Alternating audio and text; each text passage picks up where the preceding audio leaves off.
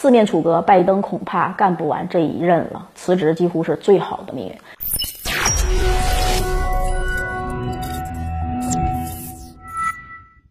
大家好，欢迎收看《猎人说开讲》，我是主讲人马岩。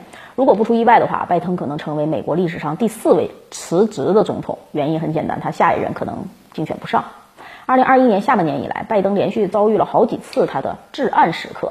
一呢是德尔塔毒株的全面爆发，二呢是国内经济数据疲软，三是阿富汗撤军成历史性笑话，四呢是极端气候不断冲击美国安全，四管齐下呀，让拜登的支持率从上半年的百分之五十二一路下跌到现在的百分之四十三，而不支持率呢则攀升到了百分之五十一。如果这种局面继续持续下去的话，拜登在二零二四年底举行的总统大选中，毫无疑问会败给特朗普或者是共和党推举出来的其他人。而他呢，唯一的救赎办法就是选择辞职，让哈里斯接任。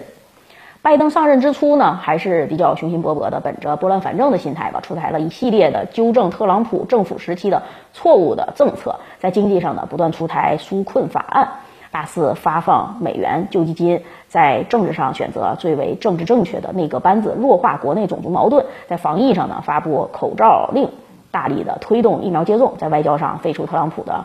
霸凌路线，搞小圈子，一致对付中国。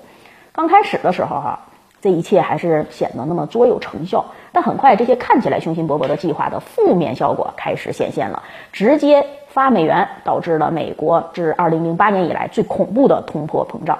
德尔塔毒株病毒的这个免疫逃逸性，促成了美国疫情的第三次爆发，并且超越了第二次的封顶。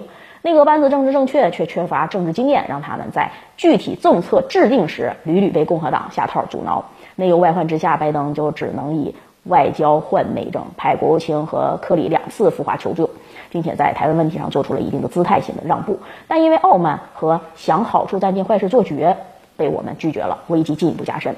当危机来了，阿富汗撤军那一刻的时候，美国人对拜登不满情绪算是。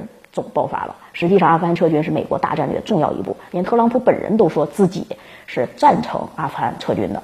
而且呢，和塔利班的接洽谈判也是在二零一九年就开始了。但拜登的错呢，就错在了将阿富汗撤军演变成了大溃逃。一方面啊，拜登对塔利班不够强硬。事后看来呢，和塔利班约定的八月三十一号撤军时限确实是太短，因为时间不足，导致撤军过程中出现了这种无组织性的这混乱、平民死伤的问题，也诞生了不少世界名画。这些名画就像巴掌一样，不断的在抽拜登的脸，让本就不喜欢软蛋的美国人对拜登这种鼠胆鄙夷之极，支持率呢也就下降。另一方面哈，就拜登对阿富汗。前政府的安排非常糟糕。撤军之前，拜登和他的国防部长信誓旦旦地说，阿富汗政府军有三十万人，足以保卫自己。然而，在美军撤退之后，仅十一天，塔利班就攻占了喀布尔，三十万政府军土崩瓦解，前总统直接就逃跑了，又狠狠地打了美国的脸。其实，拜登政府在和塔利班谈判的时候，提了一些保全自己脸面的条件，塔利班也认可，就是塔利班。暂不攻占喀布尔，这点得到了塔利班发言人的确认。拜登可能是想撤队完毕之后，以阿富汗县政府和塔利班和谈、和平交接喀布尔方式，显示自己的这种组织有序和建设了一个具有包容性阿富汗新政府。结果呢，事情出了意料。当塔利班来到喀布尔市外，就是外围的时候，哈，阿富汗政府军全都跑光了。塔利班为了维护治安，不得不进入喀布尔，不费一枪一弹，并且还帮美国人保障了喀布尔机场的安全，这才搞得拜登始料未及，蒙受了国内那么多的批评。拜登想在未来一段时间内扭转局势，这可能性并不大。理由呢有二：一是政治家想要达到政治目的啊，执行具体的政治政策。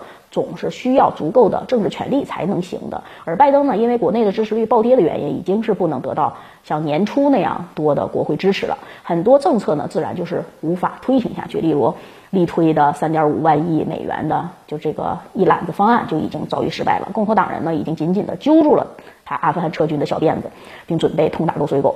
众议院前议长共和党人约翰伯纳的发言人。